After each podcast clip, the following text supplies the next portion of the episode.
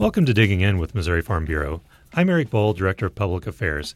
We just got finished with our annual D C fly-in trip, and we have some recordings that we'd like to share with you from that trip with uh, our president, Blake Hurst. Uh, had the opportunity to sit down with our new senator, Josh Hawley, and uh, we're going to bring that to you here first so that you can understand what was going on in D C during the first few days of Senator Hawley's tenure and what he's dealing with right now. And then uh, after that, we're going to recap the rest of the week and the trip to D C with Spencer Tuma. So let's get started.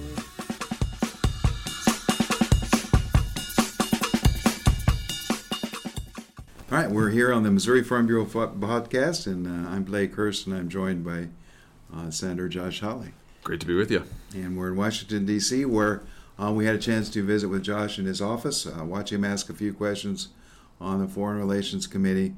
I think probably the burning question that everybody in Missouri has is, do uh, do freshman senators get hazed? Well, you know, I I, uh, I will say that um, when Senator Scott, Tim Scott from South Carolina, is a great guy, when he called me and he said, uh, I've got your committee assignments for for you. And, of course, this is all new to me. And I said, okay, this is great. And he goes through and he tells them what they are. He said, all right, you're going to be on the Judiciary Committee, and you're going to be on the Armed Services Committee, and Homeland Security, and Small Business. I said, oh, that sounds great. And then he said, I need to, I need you to do me a favor. And I said, what's that? He said, I need you to be on the Committee on Aging. And I said, oh, okay. And he said, uh, uh, I said, don't you think, though, maybe you want somebody with a little more experience? Because I'm the, I'm the Senate's youngest member. And he said to me, um, He said, uh, I, I think maybe it'd be an opportunity uh, for you to learn something. And he said, since you took my seat on Armed Services, I want you to be on aging. So I guess that's as close to hazing as it gets. But uh, having said that, uh, that committee, uh, Blake, is, a, is an important committee because one of the things we deal with are uh, what folks, particularly in rural areas in our state, yeah. uh, folks who are getting older, the kind of struggles that they're facing. And that's, that impacts a lot of our farm communities. Yeah, that's true. We're, uh, we uh, average age of farmers is older than we'd like. So yep. That's a challenge that we face. Um, you were a tremendous champion for uh, U S agriculture. Missouri Agriculture's Attorney General working on the Waters of the U S rule. Now we have a new rule. Uh, it's in the comment period. Uh, you've helped us get this far. Uh, we look forward to working with you to get us over the finish line. You bet. We've got to push this through. I was just saying I've I've spoken with the new E P A administrator about the vital importance of this rule, of getting it done, uh, of, of getting this rollback of, of the regulatory overreach. Uh, getting that rollback achieved, getting it cemented, and making sure that we never go back uh, to the uh, the incredible overreach that we saw under the last administration. And, and we need to make progress, by the way, uh, Blake, and I, I've said this to him. We need to make progress on a on a series of these rules that you know that, that are hanging out there, Obama-era rules that uh, the administration has tried to rescind or put on ice. We, we need to get we need to drive a stake through their hearts so they don't come back to haunt us. And you did have a chance to talk to him about uh, ethanol and small refiner exemptions. I did, and I, I think this is very, very important. I wanted to be on record with him. Uh, I requested a meeting with him. Uh, again, we're talking about the, the new E P A administrator because uh, I wasn't going to cast a vote for his confirmation until I heard from him on the waiver process for small refineries. And I made very clear to him that in our state and in our region, uh, farmers, those involved with biofuels, uh, they depend on Uh, first of all, the law being followed, the R F S standard being followed and implemented. All we're asking for is that the law that Congress wrote actually be followed. Uh, and they also depend on there being some predictability here. I mean, we can't have E P A handing out gobs of waivers. Uh, we don't know how many it'll be. We don't know how it'll affect uh, the total volume. We don't. I mean, we, we we just cannot have that situation going forward. So he assured me he's committed to transparency. Uh, that uh, he he wants to uh, to see the R F S standard implemented, and I'm going to hold him to that. We've got eighty-seven uh, Missouri Farm Bureau members here working the Hill, lobbying, visiting with you and your colleagues.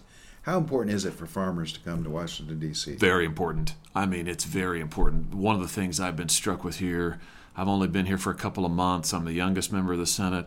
Uh, you know, so I'm, in other words, I'm the new guy in town. But I am so struck by how many people in the political class up here just do not understand farming or agriculture at all. They don't have any contact with it. Uh, they they don't they don't have any understanding of our way of life. Uh, so they need to hear from farmers, from ranchers, from those involved in ag in any way directly. And look, I, I have said, and I'm proud of this, I come from a farming background myself. I'm an unapologetic, unashamed voice for agriculture. I think it's a big deal. I'm the youngest member of the Senate, but I'm also a big advocate for agriculture because I want people to understand that ag is our future. It's not just part of our past, although it's an important part of our past. It's a vital part of our future. And we've got to advocate for that. And, of course, in order to be successful in the future, we're going to need uh, increased opportunities to sell our goods overseas. So what's happening on the trade front? You know, we were just talking about this. We have got to make sure that we get opened up markets for our farmers uh, and our producers on fair and equal terms all over the world, and not just markets that exist right now. We need access, as particularly in places like East Asia, places like India and elsewhere. You've got a growing middle class. We want the chance to feed these people. We know our farmers can feed the world. We're already doing it. We've been doing it for decades. Nobody does it like we do it. We need terms. We need deals, trade deals, that will get us fair access to those markets, those emerging markets. So uh, we, we've got to, I continue to urge the White House to uh, hold Uh, the feet to the fire of the Chinese government, get a deal that will open up the markets for us on fair terms. It'll be good for our farmers. And the other thing I'll say about this, Blake, is we've got to make sure that we don't get frozen out. China, you know, we're in competition right now with China. Uh, China is trying to use their relationships in East Asia in particular to sort of set up a separate trade system that they might ultimately try to box us out of. We cannot allow that to happen. We have got to be able to have access for our goods in every corner of the world. So it is vital that we get agreements here that allow American farmers and American producers and Missouri farmers to sell all over the world on fair terms. So you're in a basement office, which is where all yeah. uh, freshman centers go. You'll be moving here in a few days. Just how's the transition, family transition, uh, staffing up your office? A lot of people work for a center. Tell us how that's going. You know, it's we are down the basement, although I've said maybe it's the safest place to be because, uh, you know, all of the uh, the D C swamp creatures can't really find us. They don't know where we are, so we're we're kind of hiding out trying to get some work done. But, uh, no, it's good, and we'll be getting our permanent office here soon. Uh, my family, I've got my two little boys at home, and my wife, Erin, and our boys are four and six now, and this has been a big uh, transition uh, for them and for us.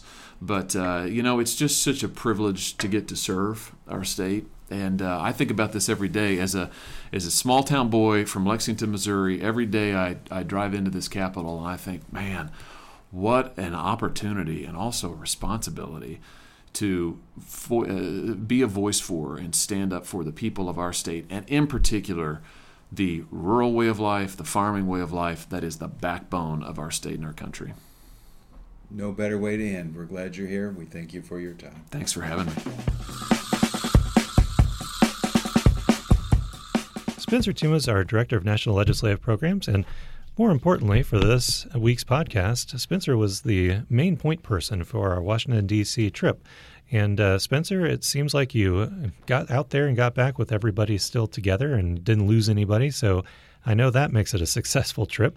Uh, but uh, what what else uh, happened while we were out there in in D C on this trip? And uh, what are the, the biggest Um, takeaways from this year's trip? We did have a very successful fly-in this year. Uh, we had approximately eighty-seven Missouri Farm Bureau members and staff head out head out to Washington, to our nation's capital, to really learn about how our policy development process interacts with the legislative process. So uh, we were out in D C Tuesday through Friday. Uh, I will tell you that it is always a really great trip, but at the end of it, I am always ready to come home. we we pack a lot into the four mm-hmm. days, um, so it's always nice to come back to Missouri and, and kind of regroup, but we talked about a lot of issues while we were out in D C, including trade, the new clean water rule. Those are kind of two big ones. Um, also talked a lot about the potential for a federal infrastructure package and broadband development as part of that. Our members have been really engaged on these issues for a long time, um, but a lot of things are moving in Congress right now, um, especially related to trade, moving at, in Congress and at the administrative level. Uh, so it was very timely that we were out there for our visit. Yeah, it seems like, um, you know, there's always different things to talk about whenever you're there, but there were a lot of really pressing issues this year that mm-hmm. um, sometimes you're stretching a little more to find what the things are we're going to talk about, but there was no shortage this year at all. Uh, the The speakers that spoke with the group, we had a number of those as well, mm-hmm. uh, people from U S D A and different um, agencies. And journalists and a number of other people that uh, spoke with the group. Um, what were some of their biggest uh, points that the group left with that they um, maybe had their eyes open to? You mentioned that we had some journalists speak to us, and that was actually, I think, one of the most interesting panels that we had on the trip. Um, and I know we recorded a segment uh, that'll be aired on a different episode with Catherine Boudreaux of Politico. Mm-hmm. Uh, but we also had Gracie Olmstead, who's a freelance writer who writes a lot about agriculture and rural issues, and then Bill Thompson, who's the senior trade editor for AgriPulse. And, you know, from my perspective especially, I watch the same issues that they are covering every single day. So it's really interesting to look at that from a different perspective of what is it like to be in the ag media following these issues and reporting on them to an audience every single day. Mm-hmm. So I think all of them really had some interesting insight. Um, one of the most interesting questions that was asked had to do with the the stigma surrounding fake news and that phrase, which has kind of become very popular over the past couple of years. Um, and the question was really, has that changed how you approach the work it is that you do? And their answer was generally generally not. That, of course, they hate the term fake news, right? They're journalists, yeah. but um, they, they were very candid about, you know, what that has meant for their industry and how they try to combat that on a daily basis. And, and I thought that was really interesting because that's not a world that I generally work in. Yeah, and I th- think it's interesting to get a little bit of a different take on these things. We um, th- there's kind of the consensus view among agriculture Um, agriculture groups and the, the mainstream views that we tend to hear more of in, in ag media and in most of our discussions with farmers. But getting a little bit outside of that and expanding our, our view of, of what everybody's talking about on other sides of the issue, mm-hmm. I think is really helpful to our members to see, um, you know, I guess, the other side of the story or another another side of the story. Um, and that's something that I think a lot of people in, on these D C trips Uh, come away from feeling like they gained something there. Mm-hmm. Yeah, absolutely. And we had a number of other speakers um, talking on different issues of the day. You know, we had several speakers from the American Farm Bureau Federation. Again, we did some segments with them. That'll be aired in a separate episode. Um, but also we had R D James, who, of course, is a Missourian, who's mm-hmm. the Assistant Secretary of the Army for Civil Works, which basically means I've, I've have found that that title is a little bit confusing to people because they don't really understand what it is right. that he does. It basically means that he is the civilian leader of the Army Corps of Engineers. Yeah. So um, it was really interesting to have him speak to our group, especially right now given all the flooding that we're seeing up in northwest Missouri and, and along the Missouri River. Um, interesting to hear his perspective on that. He's from down in the New Madrid County area. So And, he, and he's been a Missouri Farm Bureau member for, I think, thirty to forty years I believe at that's least. Right. Um, and it's great to have him and Richard Fordyce, who's also been a Missouri Farm mm-hmm. Bureau member for who uh, for however long he's been farming. Right. Um, and having those people in D C as very important, influential decision makers out there, and then getting to sit down and, and talk to them directly is really a treat. Um, it's a special time for Missouri agriculture, really. Absolutely. And Administrator Fordyce was very kind. We went over to U S D A um, on one of the days of the trip, and he and then Bill Northey, who's the Undersecretary for Farm Programs and Conservation, they both spoke to us, as well as Ken Isley, who's the uh, Administrator of the Foreign Agriculture Service. So a lot of discussion really centered around trade on, in those briefings. Um, that's kind of the biggest issue we're hearing about at the federal level right mm-hmm. now that's related to agriculture. Of course, there's a lot of other things going on as well. A lot of things happened in Washington while we were there that yeah. weren't necessarily related to agriculture. They were related to immigration. Um, but trade was really the topic that, that won the day, if you will. And that's what we tried to communicate to our federal uh, delegation when we were in their offices. Right. That's definitely the most pressing issue on everybody's minds. And I um, heard a lot of discussion about the China situation and where mm-hmm. we really stand uh, on the negotiations, trying to find some solution to the ongoing trade wars there. Mm-hmm. And it seems like a lot of the people in D C are fairly optimistic that we are really moving in the right direction there. Although they've said it's not any slam dunk uh, done deal. There's a lot of serious things to still get ironed out.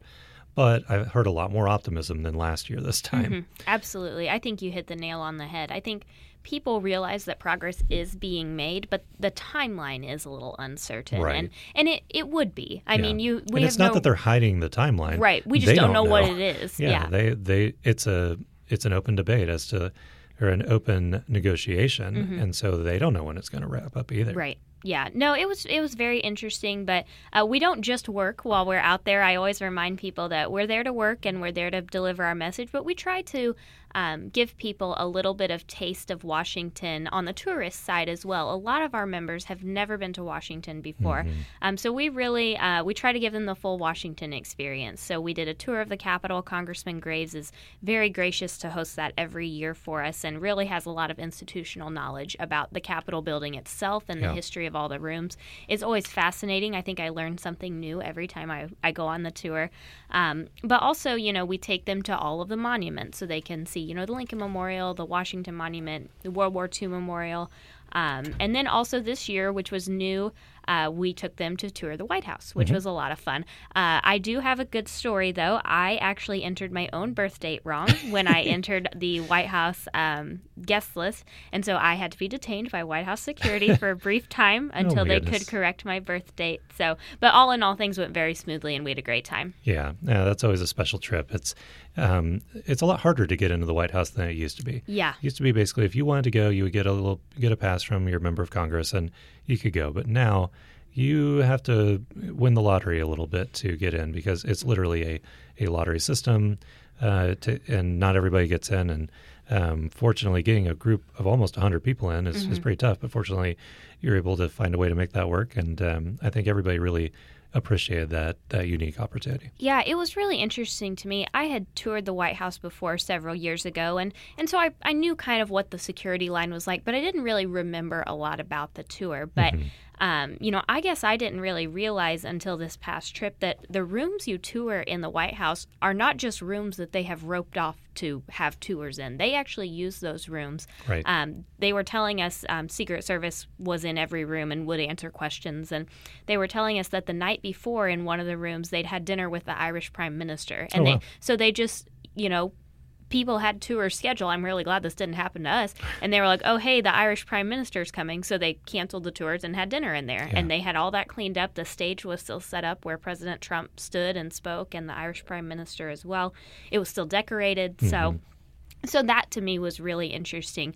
Um, you know, one of the things I, I noticed and I asked the Secret Service there was, is this the room where they announced Brett Kavanaugh's nomination mm-hmm. to the Supreme Court? And they said, as a matter of fact, it is. And I was yeah. like, oh my gosh, I I didn't think that anybody used these rooms. Yeah, and, and the they East, do. East, East Room, East Wing, East Room. East Room. East Room, mm-hmm. yeah. And that was a place that actually stuck out to me too because I, sometimes I you're so used to seeing reproductions of artwork. Uh-huh. Um, you are, it's almost surreal to see the original piece. Yeah, George and, Washington's yeah. portrait. I was like, oh, oh my gosh. I was like, ooh, that's the, the, the that's Gilbert the real Stuart. One. Yeah, the Gilbert Stuart portrait of Washington is hanging right there in the East Room. And you're looking at it and you're like, oh, yeah, I've seen that. Oh, wait, that's that's the, it. That's it. Yeah, that's, that's the it. actual one. Um, and there's a lot of those type of things in the in the White House um, that uh, that seeing it in person is just something totally different. So it was a really cool ex- experience to see those those things as well. We also got to see, I like to say I planned this, but I totally did not. Um, we got to see the joint motorcade leaving yeah, the White House. That was so really cool. Um, President Trump and Vice President Pence both left the White House by motorcade while we were there mm-hmm. uh, to travel over to the Pentagon. So our members not only got to see the White House, but uh, one of our members does have a video and you can see President Trump waving out the back window of the car. Uh-huh. So, you know, it's not every day. A lot of people live in Washington a really long time and never get to see those things. Yeah, no, so. And I lived in Washington for five years and I never saw a presidential motorcade. Now that's partially because I was inside sitting in my office all the time. Right. They didn't tend to drive by Capitol Hill where we were um, unless they were going to it. But yeah, that was really neat to see. And um, you know, the people I was staying by were like uh, trying to decide which of the the beast, um, which is what they call the presidential mm-hmm. limousine, um, which version of it. There's like five of them in the motorcade. And they mix it up so that you can't always tell which one the president's in. Right. They're trying to tell which one he was in. They're like, oh, I think that's his hair. That's got to be him. So that was the way to pick him out of the crowd. But it was a lot of fun to do that. So um, you uh, are already, I know, working on next year's uh, mm-hmm. tour because uh, the the the policy development process is already underway as far as getting everybody lined up for that. Um, again, real quick recap, what are the ways you can get on the tour if you want to be um, part of this in future years? Yeah, so um, the first way is to serve on our State Resolutions Committee, which um, makes is made up of part of our state board, our Young Farmer and Rancher State Committee, county presidents from every board district, and then our Commodity Advisory Committee chairmen and women. Um, but if you're a county president in Farm Bureau, you do have the ability to travel on the D C trip with part of your expenses paid. So as long as you have not been on Farm Bureau's expense in the last five years, so um, if Farm Bureau has paid for you to go on the trip any time in the last five years, you're not eligible. But if they haven't, you are eligible. Mm-hmm. So we typically send that information out to all of the eligible county presidents uh, the first part of the year. So it's going to be a little while before we have that list ready. Uh, but be on the lookout for that. Um, and then just encourage you to get involved at your county level. If you're interested in serving on any of Farm Bureau's committees, be sure you talk to your county president and talk to your regional coordinator and even your state board member.